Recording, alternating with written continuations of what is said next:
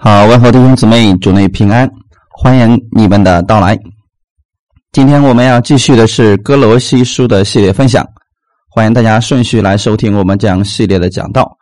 今天我们分享的是哥罗西书的第三章十二节到十七节的内容。我们分享的题目叫“活出与恩典相称的生活”。那我们一起来做一个祷告。天父，我们感谢赞美你，谢谢你预备着时间，让我们一起在这里分享你的话语。当我们在这里聆听诵读你的话语的时候，你在我们里边来更新我们，让我们把我们的焦点放在耶稣你的话语上，带领我们每一个人，让我们把你的话语能够活出来，活在我们的生活当中，不但影响我们自己，也能够造就我们身边的人。让我们明白了耶稣基督这样的恩典之后，我们能活出与恩典相称的生活，让世人透过我们看到耶稣的美好。今天这段时间完全交给圣灵，亲自来帮助我们每一个人。奉主耶稣的名祷告，阿门。哥罗西书的第三章十二节到十七节的内容，我们一起先来读一下圣经。所以你们既是神的选民。圣洁蒙爱的人，就要存怜悯、恩慈、谦虚、温柔、忍耐的心。倘若这人与那人有嫌隙，总要彼此包容，彼此饶恕。主怎样饶恕了你们，你们也要怎样饶恕人。在这一切之外，要存着爱心，爱心。就是联络全德的，又要叫基督的平安在你们心里做主，你们也为此蒙召归为一体，且要存感谢的心，当用各样的智慧，把基督的道理丰丰富富的存在心里，用诗章、颂词、灵歌彼此教导，互相劝诫。心被恩感，歌颂神。无论做什么，或说话，或行事，都要奉主耶稣的名，借着他感谢父神。阿门。稍微回顾一下我们上次所分享的内容。上次我们分享到了哥罗西书的第三章，提里边提到了我们今天是新人啊，这个新人呢。是耶稣基督的义在我们的身上，我们不是努力的去脱去旧人，我们已经穿上了新人。当我们知道我们是穿上新人的时候，我们愿意过出这新人的新样式来。我们不断的在认识耶稣基督的这件事情上，越来不断的去更新，让我们当我们认识的耶稣更多的时候。我们就会知道，原来那就是我们的形象。在这里边，并不分哪个国界的、什么文化的、什么习惯的人，耶稣都可以帮到他。耶稣也都住在我们每一个人的里面。所以你要相信，今天这样的话语也是给你的。你也可以靠着耶稣过出得胜的生活，与过去。不一样的一种生活来。这一开始十二节就说了，所以你们既是神的选民，圣洁蒙爱的人。当我们信了耶稣之后，我们知道我们是被他赎出来归于他的一群人。我们是什么样的人呢？圣洁的蒙神所爱的人，这是我们的身份。我们的地位是在耶稣基督里面，是尊贵的，是与世界不同的。因为我们是属神的人，所以耶稣基督更期望我们活出他的样子来。要不然说，你说你信了耶稣之后，你活的跟世人一模一样，这个对你来说没有什么益处。虽然你仍然是得救的。神节选我们的目的，绝对不是叫我们继续过罪恶当中的生活，而是让我们过圣洁的生活。什么是圣洁呢？分别为圣的生活，与这个世人不一样，与世界不一样，是按照神的话语活在这个世界上，将耶稣的荣美、他的生命表现出来。我们既然已经蒙了神的节选，我们已经成为了神的选民。我们怎么样成为神的选民的呢？借着信耶稣。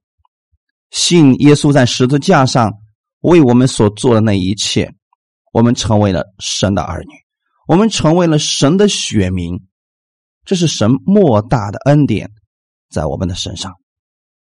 因为我们是神的选民，我们是神所爱的人，所以我们才可以活出这圣洁的生活。因为这是跟我们的身份相称的生活。所以你们每一个人要记得，你们是属天的尊贵的祭司，你自然跟属地的人要有所不同了。圣洁其实是说出了基督拯救我们所成就的恩典。我们原来是污秽的，原来是有罪的，但借着耶稣的十字架，借着他流血牺牲。使我们成为了圣洁，我们可以靠着耶稣的恩典，活出美好的见证。那么蒙爱的人又说明了一个什么样的事情呢？说出我们是被神所宝贝、所珍爱的。所以这蒙爱是提醒我们，我们在神的眼里边非常的尊贵，我们拥有。高贵的品格。每逢罪恶的试探临到我们的时候，每逢当一些问题临到我们的时候，我们要想到的是，我们是圣洁蒙爱的人，我们是主耶稣所爱的人。当我们不断的去领受耶稣基督的爱的时候，我们就可以活出基督的爱。因为你领受了什么，你才能活出来呀？我们是用他那样的爱去爱人，去饶恕人。因为爱的力量、饶恕的力量，都是从耶稣基督而来的。看我们今天的十二节，所以它是一个答案。所以你知道你是什么样身份的人，你就可以活出来。与你身份相称的生活，结出来那样的果子。所以后面提到的是什么呢？所以就要存怜悯。原文是穿着。你知道你是神的选民，你知道你是圣洁蒙爱的人，你身上穿着什么呢？你穿着耶稣的怜悯，穿着他的慈爱，穿着他的谦虚，穿着他的温柔。同时，也拥有他的忍耐，这些已经在你里边了。你需要做的事情是什么呢？将它活出来。哈利路亚！所以，我们信耶稣的最终目的，其实是让我们把耶稣的生命透过我们活出来。这是神本性要透过我们流露出来的，也就是透过我们。彰显耶稣基督的荣耀，这些果子如何结出来呢？绝对不是像律法下那样，你必须这么做，因为神是圣洁的，所以你要努力的成为圣洁；因为神是公义的，所以你要努力的成为公义的，达到神的要求。这是律法下的，所以在律法下，人人都在努力的成为圣洁。人人都在努力的达到神的要求，去取悦神。但现在，在恩典之下，耶稣说：“你是新人，你已经拥有了这尊贵的样式了。你现在要做的是，把你里边的耶稣的生命活出来。现在不再靠的是你自己的力量，力量的源泉是从耶稣那里来的。”所以，你首先要知道你是神的选民。看一段经文，《以弗所书》的第一章第四节，就如神从创立世界以前，在基督里节选了我们，使我们在他面前成为圣洁，无有瑕疵。为什么我们很多人不理解？说为什么会是在创世之前就节选了我们呢？因为神没有时间，在神那里，他不受时间和空间的限制。我们的神看透了一切事情，所以对神来讲，他不是站在时空之内来节选你，而是在时空之外就已经看到了。所以这段话，你的意思是从属灵的角度来看，神是从创立世界以前就认识你，知道你，给你机会，节选了你。而我们要做什么事情呢？你知道神是这样节选了你，给你机会，让你在他面前成为圣洁，无有瑕疵。你能做什么事情呢？相信。并且领受这样的身份，这就是对神的回报了。感谢赞美主，神给了我们每一个人公平的机会，让你来选择要不要成为他的选民。如果你说我愿意，我相信耶稣改变了我的生命，也改变了我的身份，我不再是罪人，我是被神称义的，是蒙神所爱的人。我已经在神面前。成为了圣洁，这一切不是我做的，是耶稣为我成就的。这就是你在基督里边的身份。再看一段经文，《彼得前书》的第二章第九节，这里说出了你真正的身份，属灵的身份是什么样子的。《彼得前书》二章九节，唯有你们是被节选的族类。是有君尊的祭司，是圣洁的国度，是属神的子民，要叫你们宣扬那招你们出黑暗入奇妙光明者的美德。他这里说的很清楚，唯有你，唯有你是被节选的族类啊！上帝并没有说我节选天使给他们机会回转，没有，也没有说我节选某个动物，是人。唯有你是被节选的族类。节选了你之后，你拥有什么样的身份和样式呢？你是君尊的祭司，所以不要小看了你的身份。你是祭司啊，而且是神看为君尊的祭司。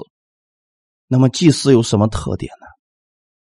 在旧约圣经当中，祭司的作用是，当他看到一个人。有问题的时候，有罪的时候，这个人带着牛羊鸽子来寻找他的时候，他要替这个人去献祭，然后透过这个人献的祭物，最后祭司要告诉这个人：因为你所献的祭物，神已经悦纳你了，你可以平平安安的回去了。耶稣也是祭司。所以他经常对人说：“你的信救了你了，平平安安的回去吧。”我们今天也是这君尊的祭司。当一个人有问题的时候、软弱的时候、跌倒的时候，或者说他说：“我身上有很多的问题，我觉得我有很多的罪。”你要告诉他，因为你相信耶稣，耶稣就是你的祭物，神已经悦纳了你所献的祭物，神已经喜悦你了。你可以平平安安的回去了。相信你所献的祭物，耶稣基督。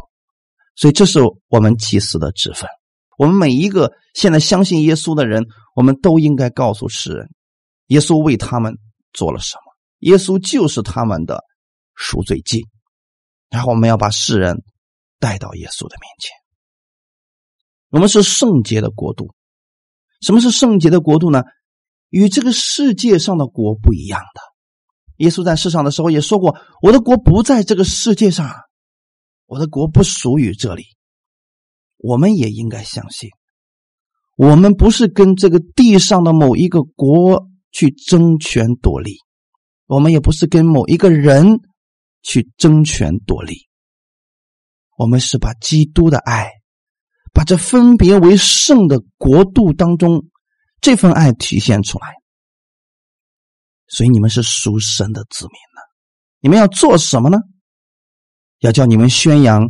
那招你们出黑暗入奇妙光明者的美德，那就是耶稣基督在十字架上给我们做了什么？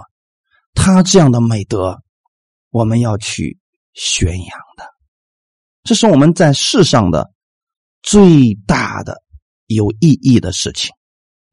哈利路亚！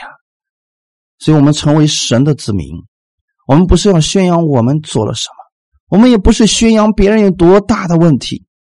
而是要宣扬，那招我们，同时也招别人出黑暗，入奇妙光明，是要把别人带到那光明的里面，耶稣基督的里面。哈利路亚！所以选民，这是我们的身份，我们是神所拣选的人。当你明白你的身份和你的价值的时候，你就能活出。这样不一样的生活来。约翰福音的十五章十六节，耶稣也说：“不是你们节选了我，是我节选了你们，并且分派你们去结果子，叫你们的果子长存，使你们奉我的名，无论向父求什么，他就赐给你们。”原来节选我们最终的目的是要。分派我们去结果子，结什么样的果子呢？上面的怜悯、恩慈、谦虚、温柔、忍耐。当这些果子常存在我们里边的时候，我们整个人就完全与世人不一样了。那个时候，我们心里面是被基督的爱充满的。所以那个时候，主说：“你奉我的名，无论向父求什么。”他就赐给你们。当你心里边被基督的美德充满的时候，天父乐意把一切都给你，赐给你，因为你会去爱人，你会去帮助人，你会去使人得自由。有很多人说：“我我明白这句话，为什么我向天父求的神没有赐给我呢？”如果你求的是希望这个人死，是希望把这个人踩在脚下边。那么主自然不会赐给你了，他希望你去结果子，去帮助人，做祭司那样的事情。哈利路亚，去宣扬耶稣基督的美德。所以这是你的身份，神的选民，圣洁蒙爱的人。很多人不知道我们这圣洁蒙爱到底体现在什么地方呢？彼得前书的第二章四到五节。彼得前书第二章四到五节：主乃活石，固然是被人所弃的，却是被神所节选、所宝贵的。你们来到主面前，也就像活石，被建造成灵宫，做圣洁的祭司，借着耶稣基督奉献神所悦纳的灵祭。感谢赞美主。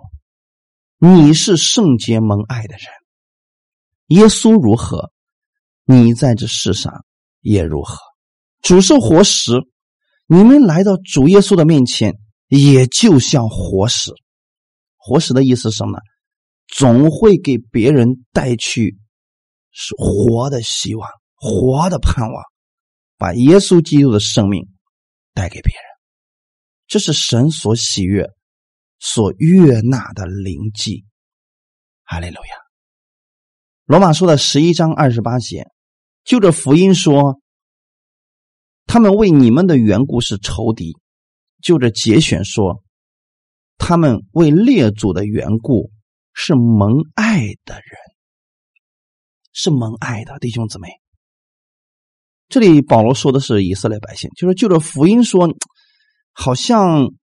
他们是你们的仇敌啊，因为他们律法下呢经常攻击我们，看起来像是仇敌一样。但就着节选而言，他们为列祖的缘故是蒙爱的，只是他们不明白自己在做什么而已。所以耶稣在十字架上说：“父啊，赦免他们，因为他们所做的，他们不晓得。”就是从他们的行为上来说，他们确实是福音的仇敌啊。但是就着节选而言，他们仍然是神所爱的，只是活在仇恨当中，活在嫉妒当中，活在纷争当中，活在定罪当中而已。但今天我们的主耶稣希望你活在怜悯、恩慈、谦虚、温柔和忍耐当中。哈利路亚！恩典之下的我们，不仅仅是领受恩典、领受恩典、领受恩典，最后把恩典变成一种知识。让人无比的骄傲，瞧不起律法下的人，还觉得自己比别人高人一等，所以就不一样了。不是的，恩典之下呢，我们更需要活出这恩典的生活。恩典之下的人一定是一个谦卑的生活，绝对不是一个自高自大，然后自负的一个样子。那当我们与别人之间出现问题的时候，我们该怎么处理呢？十三节。倘若这人与那人有嫌隙，总要彼此包容，彼此饶恕。主怎样饶恕了你们，你们也要怎样饶恕人。当我们跟别人之间有问题的时候，这是表示我们跟世人相处，或者跟教会里边的人相处，难免会有过失或者误会，有令人不满或者抱怨的时候。那么怎么办呢？总要彼此包容。彼此饶恕，可问题是，今天很多人总是希望别人饶恕我们，别人包容我们，他就忘记了主的话语是彼此包容，就是这两个人都要明白耶稣基督的恩典的。耶稣在世上的时候一直包容着法利赛人，可是法利赛人里边没有恩典，他不明白神的恩典，所以他总是去攻击耶稣，他也不饶恕耶稣。而我们今天，当你们都明白恩典的时候，我们是需要彼此包容的。当你看到一个人说：“你们要包容我，你们要饶恕我，你们要迁就我”，就证明他其实他还活在律法之下。那么怎么办呢？为他祷告，因为他不明白耶稣基督的恩典是什么。在律法之下的特点就是强制性的，心里边就算你做不到，你也要去做。我们看一段经文，《马太福音》第六章十四到十五节，《马太福音》第六章十四到十五节，你们饶恕人的过犯，你们的天赋也必饶恕你们的过犯；你们不饶恕人的过犯，你们的天赋也必不饶恕你们的过犯。所以，很多人在律法下活着的时候呢，他不得已去饶恕，实际上是嘴上的饶恕而已，心里边根本没有饶恕。所以下一回再遇到问题，他会继续爆发的，因为他里面想着说：“我不得不饶恕你，因为我如果不饶恕你，我的天赋就不饶恕我了。”那个律法下的饶恕的力量是从人自己里边出来的，无论你能不能做到，你必须这么做。那么到最后，如果他实在没有力量，可能就是口是心非了，或者说假冒伪善了。表面上看起来和和气气的，心里面恨不得把你给吃了一样。那么那样的话，我们跟世人有什么区别呀？世人不就是这样的吗？很多公司里面，大家表面上嘻嘻哈哈，啊，都互相吹捧，实际上内心里面都希望对方被踩在自己脚下，高别人一等。是实际上是这样的呀。那我们在基督里面绝对不是这样的，我们在恩典之下绝对不是这样的。其实心里面不能够做到真正饶恕，是没有力量，他还不认识耶稣基督的恩典，所以总是期望别人能够原谅他、理解他，因为他没有力量嘛。在恩典之下，我们也要讲饶恕的，但是怎么样饶恕呢？先看一段经文，《以弗所书》的第四章三十一到三十二节，《以弗所书》第四章三十一到三十二节。一切苦毒、恼恨、愤怒、嚷闹、毁谤，并一切的恶毒，都当从你们中间除掉，并要以恩慈相待，存怜悯的心，彼此饶恕，正如神在基督里饶恕了你们一样。跟律法下完全不一样了。律法下是你必须这么饶恕，否则啊，天父不饶恕你。可是，在恩典之下是，你明白了基督怎么样饶恕你，你明白了我们的天父怎么样饶恕了你。你在神面前犯的罪更多，你的样子更败坏，可是我们的天父还是饶恕了你。所以每次当你看到你现在又犯错的时候，看到你现在又软弱的时候，你应该想起来，耶稣是饶恕了你多少次。这样的看见会让你对我们的天赋越来越感恩。那个时候，你就有力量去饶恕别人，而不是总让别人去迁就你了，总是让别人去恩待你了，你也就会有力量去恩待别人了。哈利路亚！这个跟我们今天所讲的十三节后半节是一样的。总要彼此包容，彼此饶恕。主怎样饶恕了你们，你们也要怎样饶恕人。所以你们常常要思想，主耶稣是怎么样饶恕你的，你要这样去饶恕别人。哈利路亚！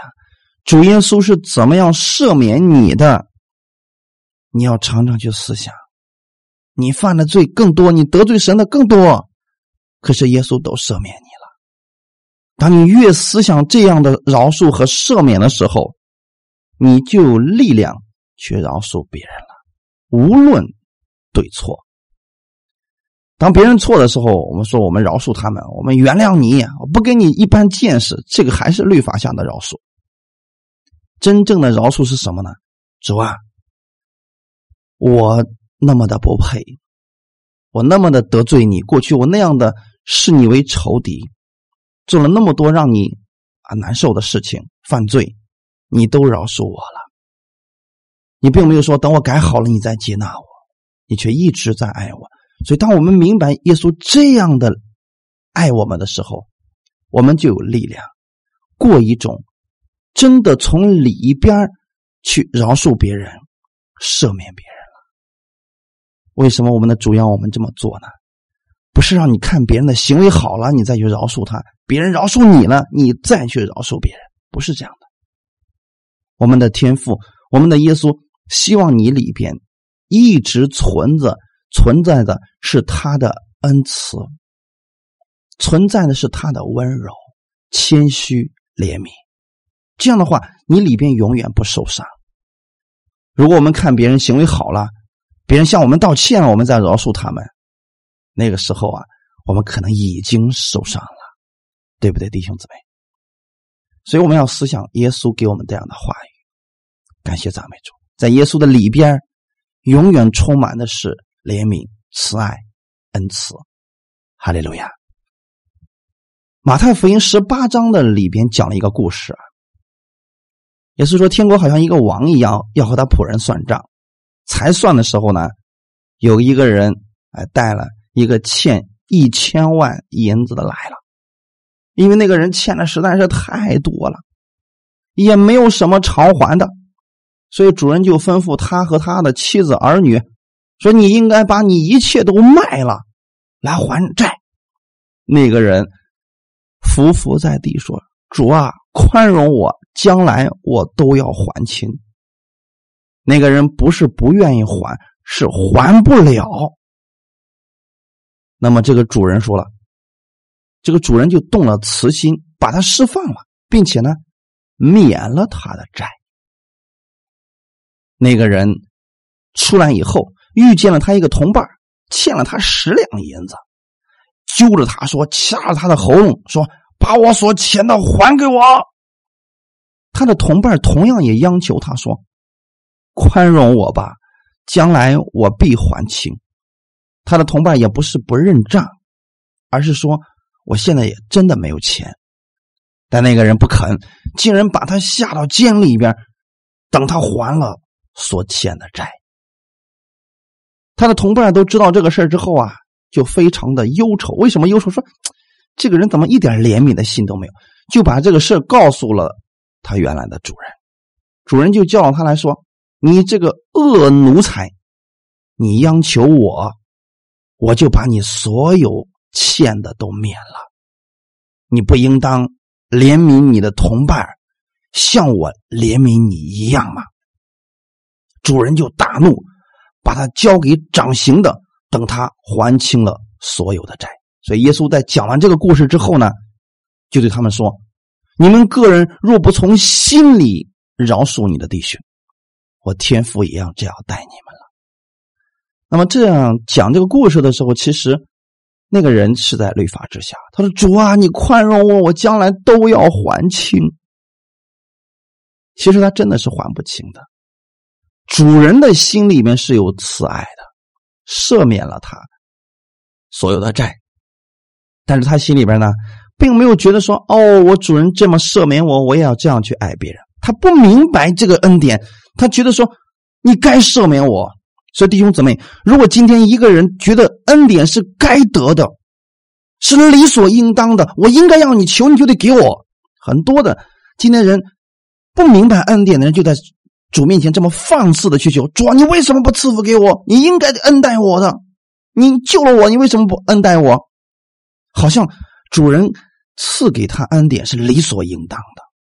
各位弟兄姊妹，如果你把恩典当作是理所应当的，你还不明白什么是恩典。就像那个欠了一千万银子的人一样，主人赦免你、释放你，是因为他爱你。你更应该明白这份爱，去怜悯别人。所以，当一个人他活出来这个恩典的时候，是他真正明白了什么是恩典。如果呢，他觉得这个恩典理所应当，那么他同样也会觉得所有的人对他都不公平，欠他债的人他也不会放过他们，甚至说会在嘴巴上攻击别人、论断别人，别人对他再好。都是没有用的，所以主在这里告诉我们说：你要从心里边去饶恕你的弟兄，赦免你的弟兄，就是你要先思想，主赦免了你多少，主饶恕了你多少，你再去这样对待别人吧。哈利路亚。所以耶稣给我们讲这个故事的目的是什么呢？让我们领受他的恩典，要真的知道这恩典是。不配得的，不该得的，绝对不是理所应当。今天我们所能得到主耶稣一切的恩典，都是他白白给我们，但绝对不是因为我们该得，而是他因为因为主耶稣爱我们。每一点，你哪怕得到了一丁点的，你也应该对耶稣感恩，因为他没有必要，也没有义务，非得赐给你你所需要的一切。就像世上的人所说的那样，很多世人说，你的朋友帮助你，你应该感谢人家；如果你的朋友不帮助你，你也不要埋怨人家，因为人家没有资格，也没有义务必须帮助你。可是很多人信了耶稣之后，他觉得这位神理所应当，应该帮助他，应该。去按照他所求的给他成就一切，可是很多人求了很久没有得着，他开始埋怨神：为什么你不赐福给我？他觉得神不公平。其实这样的人根本不懂得什么是饶恕，也根本不懂得什么是赦免。所以十四节的时候，我们的主就告诉我们，在这一切之外，要存着爱心。哈利路亚！如果一个人里边，他有苦毒、恼恨、愤怒、毁谤，就是总觉得别人对不起他，甚至说嘴巴上总是去论断别人，嘴里面总是有苦毒出现。其实呢，里边没有爱心的啊！他再讲神的爱，里边也没有爱心的。那么他需要做什么事情呢？重新去认识什么是神的恩典。当一个人里面有了神的恩典，那么自然会明白什么是耶稣的爱。那个时候呢，他里边如果存的有怜悯、恩慈、谦虚、温柔、忍耐，这一切一定是用爱心来联络起来的。不可能一个人里边有怜悯却没有爱，不可能一个人里边有谦虚却没有爱，一个人里边没有有温柔却没有爱，这个是不可能的。他是从爱里边生出来的果子。哈利路亚！耶稣如果不爱我们，不可能怜悯我们；耶稣如果不是因为爱我们，不可能忍耐我们。哦，那个。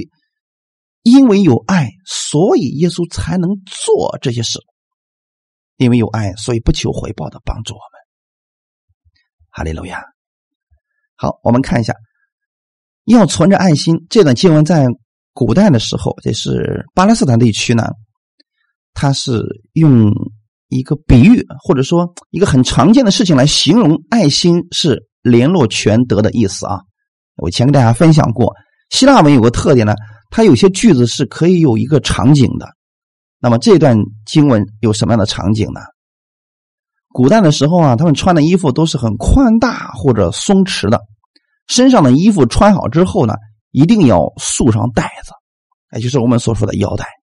束上腰带呢，第一呢是不让这个衣服呢呼呼闪闪的到处乱飘；第二呢，束上腰带也会有力量，这才叫做装束齐备。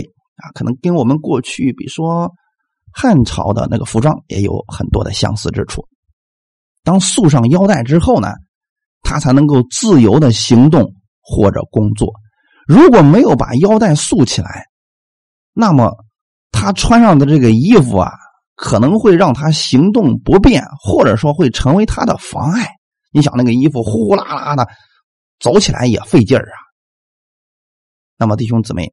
他这里说的爱心是联络全德的，就相当于那个腰带一样。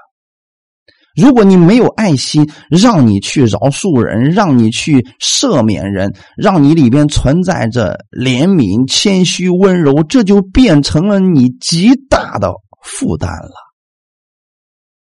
但是如果有了爱心，这些只不过是爱里边所结出来的果子，它会非常的轻松的。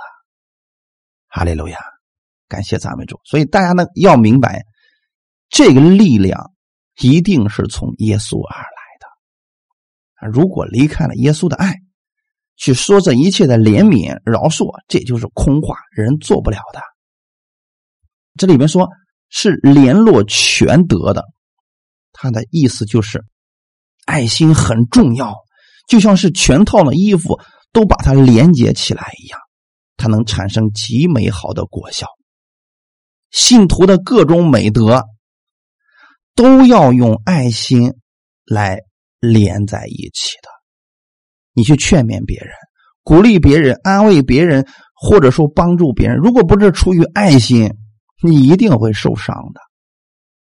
你期待帮助了别人，再得到点回报，如果你得不着的时候，你就会受伤。所以，耶稣是期待我们用爱心去联络全德，做任何事儿要用主的爱去做。爱心将基督徒联络在一起，使我们在行走道路的过程当中呢，都能够彼此扶持的。爱心使我们不再去嫉妒别人，弟兄姊妹，这个很重要。要不然的话。我们看到别人过得比我们好了，我们心里面会不平的，会嫉妒的。那个时候呢，我们会产生埋怨、定罪、苦毒都会出现了。但如果你里边是有爱心，你是希望你的弟兄或者姊妹过得更好。耶稣就是这样，他希望我们过得更好啊，他希望我们呢能够活出他那样的样子来。这是耶稣期待我们的，哈利路亚！所以，我们今天但愿我们所有弟兄姊妹明白基督这样的这份爱，爱我们的这份爱，然后呢，用爱心把你现在所明白的真理联络起来，你就会有非常美好的见证了。否则，很多人就是一个假冒伪善的法利赛人而已啊，就是嘴上讲的啊。神的爱，天赋的爱，可是如果嘴里面经常是论断别人啊，谁谁谁不咋地，谁谁谁不行，谁谁谁对不起我，其实这个呢，就是一个假冒伪善的特点了，就是里边还不明白什么是神的恩典。所以我们最终的目的，明白恩典啊，是要把它活出来的。活出来以后呢，首先得益处的是我们自己，其次是我们听见的人，听见我们这样去宣扬主美德的这个人。要不然你一边说你耶稣多好，另外一方面转过身就去论断别人、打击别人、定罪别人，谁都不愿意信你这个耶稣了。说的再好也没用。为什么有很多人今天接受不了恩典之下的我们呢？就是因为行为跟所说的还没活出来，呃，甚至说。活出来还不如那个律法下了，那人肯定讨厌我们了。所以这一块我们一定要明白，要活出与恩典相称的生活。哈利路亚！十五节又要叫基督的平安在你们心里做主，你们也为此蒙召，归为一体，切要存感谢的心，叫基督的平安在我们心里边做主。这里的平安，其实用另外一个词来翻译是更准确一点，叫和平。因为根据上下文来讲呢，它一边是讲了我们的美德，下面是说让基督的这个和平，也就是和睦啊。因为原文用的都是 “shalom” 这么一个词，它是一样的啊。叫基督的这个和睦和平在你们心里做主。我们也是为此蒙召，因为人与人之间相处的时候，一定是要以和睦为主，才能归为一体。要不然啊，那就是面和心不和，那就很难相处在一块。只是时间长短的问题，有一天一定会分开的。除非真的是心里边彼此接纳、彼此包容了，以彼此和睦为主了。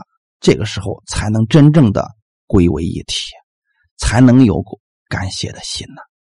所以在这段经文当中，他的意思是我们明白了耶稣的这份和睦和平。那么，耶稣来到世界上做了什么样和睦的事工呢？他让我们跟天父之间和好了，也让我们跟人之间和好了。他就是那个和睦祭。哈利路亚！所以我们最终蒙召也是要归为一体，就是在耶稣基督里边，我们成为一个，绝对不是肢体各自为政、互不协调、彼此攻击。你说手和脚有啥可攻击的呀？那本身就是一个身体，但是绝对不能离开的，脚离不开手，手也离不开脚，所以。在这里用的是归为一体的意思，就是用一个身体来形容它。你会发现，你的整个身体上的肢体，它都是和睦的呀，对不对？我们只有和睦了，才能够归为一体呀。哈利路亚！如果一个肢体受苦了，全身都会疼的呀。要不你试试看，你手上扎了一根刺，是不是其他地方也跟着疼啊？这就是。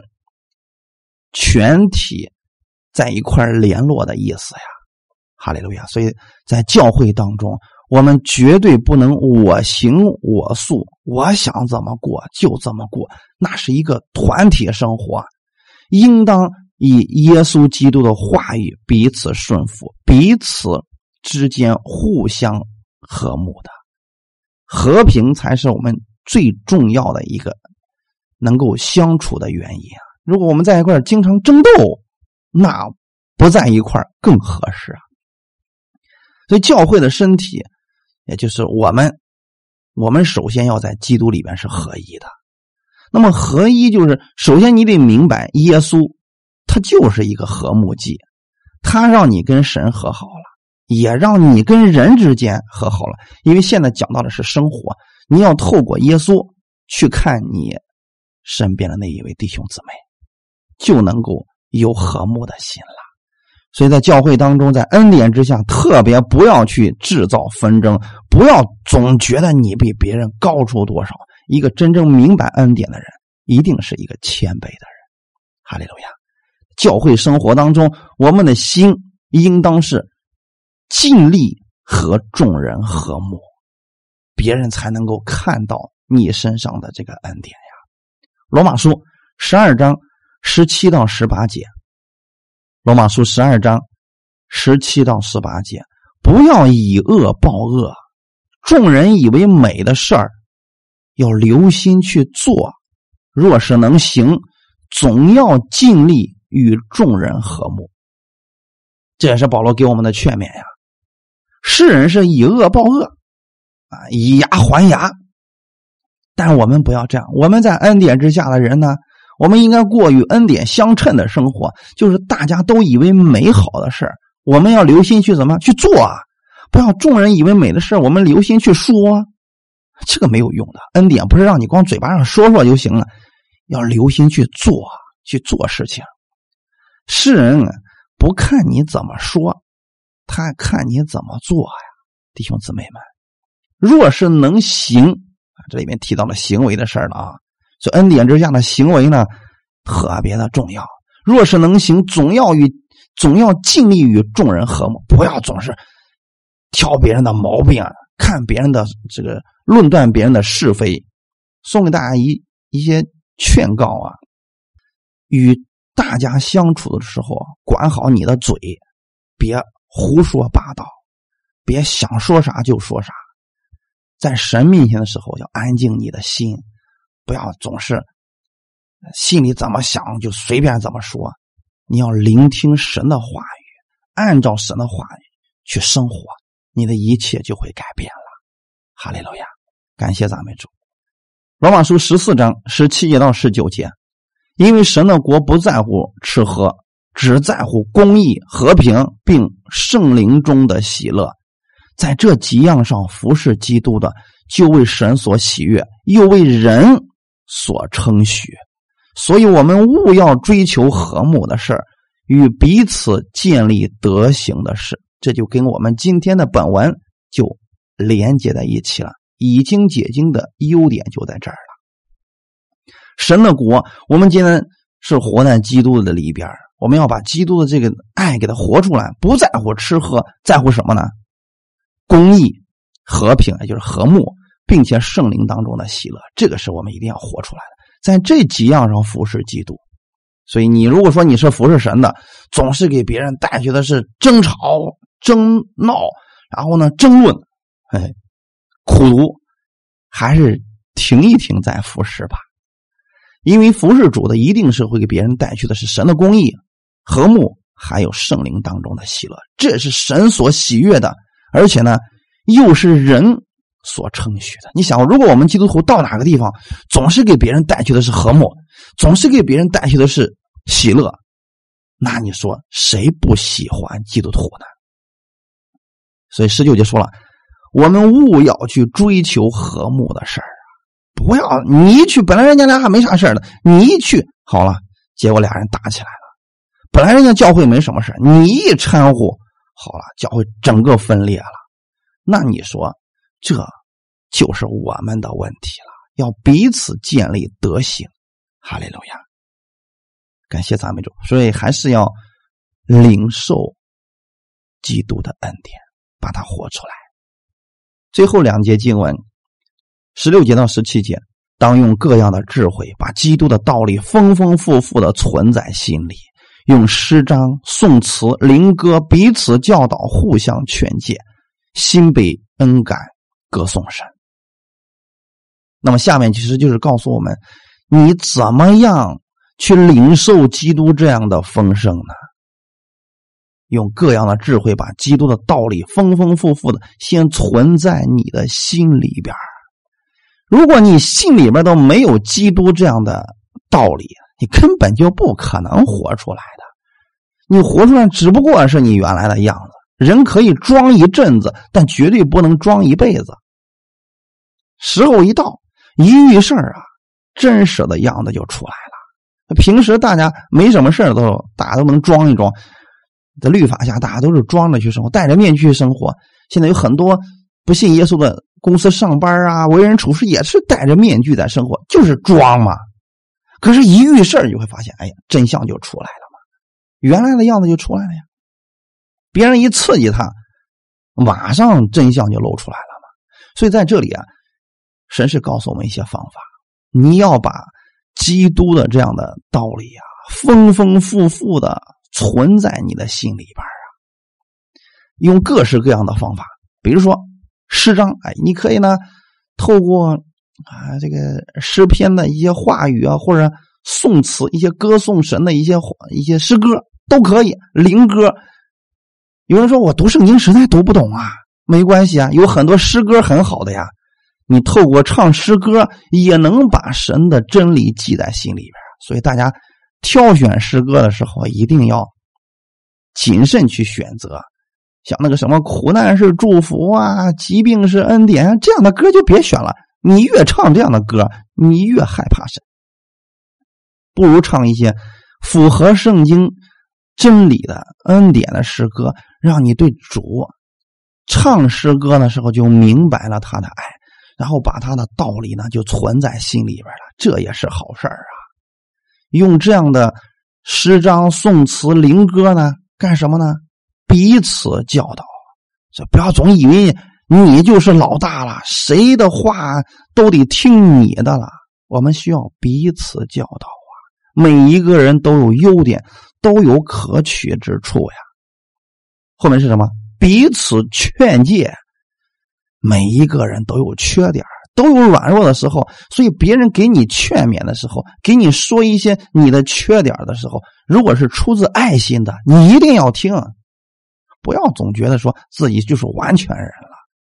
因为在基督的爱里边，我们才会这样彼此教导、彼此劝诫。话说回来，一个真正从用爱心去关心你、去劝诫你的人，一定是。最在乎你的人，要是旁人、路人，压根就不会搭理你。你好，我好，大家好，谁不会做这样的事啊？不得罪人，谁都可以做到的。但是真正看到你的问题了，知道再往前一步就是悬崖，人家一定是出于爱心才会去劝诫你。但是如果你不懂这一点，觉得说别人是针对你的啊，是故意挖苦你的、讽刺你的，死都不改。OK，有一天你掉到坑里边去了，你会明白别人真的是真心对待你的，因为只有在基督的爱里边，人才愿意这样做呀。十七节说无论做什么，或说话，或行事，都要奉主耶稣的名，借着他感谢父神。在整本圣经当中啊。这样要求信徒们互相教导、互相劝诫的教训很多呀。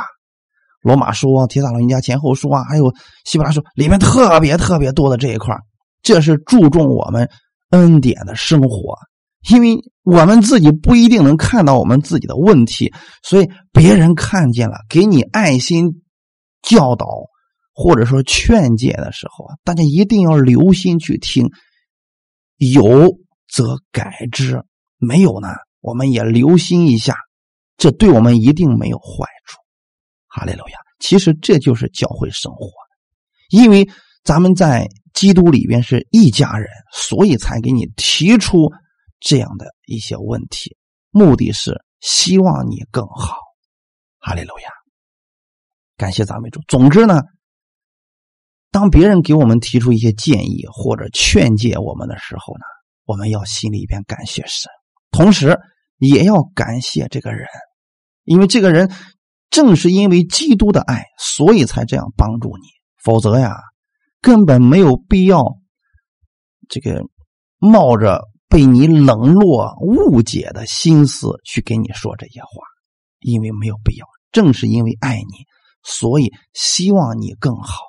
我们要明白这一点，哈利路亚。奉主耶稣的名，指的是在耶稣基督的名里边。本节的意思是劝告信徒，无论做什么事儿，你是坐在神面前。那我们今天从劝的那个人的角度去说啊，比如说你看到一个弟兄，他明明都已经走错路了，再往前走啊，可能就该受苦了。可是呢，你明明知道他听不进去，你只要话一说出口，他可能误解你，甚至定罪你、论断你，那怎么办呢？仍然要在基督里边存着感谢的心去告诉他。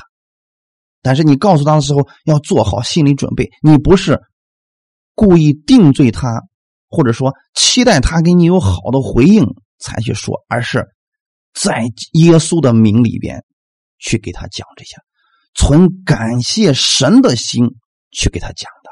他能听进去，那自然对他是好事如果听不进去，反而误解你，你仍然要感谢神，因为你做的时候。就不是期待他给你什么回报的，是坐在耶稣的面前。这就是刚才那句话的意思。无论做什么、说什么话，都要奉主耶稣的名，就是为主而做，靠主而做。哈利路亚！你这么去做，是因为按照主的吩咐在教导他。如果他听不进去，那是他的选择。但如果我们明明看见了，我们不说，我们等着他死，那个时候啊，其实是我们的失误呀，对不对，弟兄姊妹？所以从教导的人来讲，我们要为主而做，靠主而做；从听的人来说，别人给你的建议或者说劝解的时候，我们要看作是别人的爱心。有则改之，没有我们留心自己不犯这样的问题就可以了。哈利路亚！还是那句话，我们在教会里边，我们是一个团体生活，我们需要彼此教导、彼此劝诫。我们任何人都有软弱的时候，都可能看不见我们的问题。我们要在爱心里边彼此的去教导，互相的勉励，共同的。走着耶稣基督蒙福的道路，感谢赞美主。好，我们今天就讲到这里，一起来祷告。天父，感谢赞美你这样丰盛的恩典，主啊，我们是已经活在恩典之下的。你希望我们的心里边也被你的恩典充满，就是常常记得你如何饶恕我们。我们是神的选民，是圣洁蒙爱的人。我们的心里面常常存的是怜悯、恩慈、温柔、谦虚，还有忍耐，因为是你的爱在我里边接触了这样的果子，让我看到耶稣你是这样来爱我的。那我与人相处的时候，主你也赐给我力量，让我用你的爱去爱弟兄姊妹，也让我用你的这份爱去接受别人对我的劝诫。感谢赞美你。谢谢你这样的赐给我一个教会，让我可以给弟兄姊妹之间彼此造就、彼此教导。感谢赞美主，也赐给我力量，让我像你一样，在这个世界上成为和睦剂，成为人与人之间的和睦剂。无论我到哪里，给别人带去的是耶稣基督的和睦。哈利路亚！也赐给我一个心，让我去帮助别人的时候。我不是为了人的回报，而是坐在你的面前，感谢赞美主，一切荣耀都归给你，奉主耶稣的名祷告，阿门。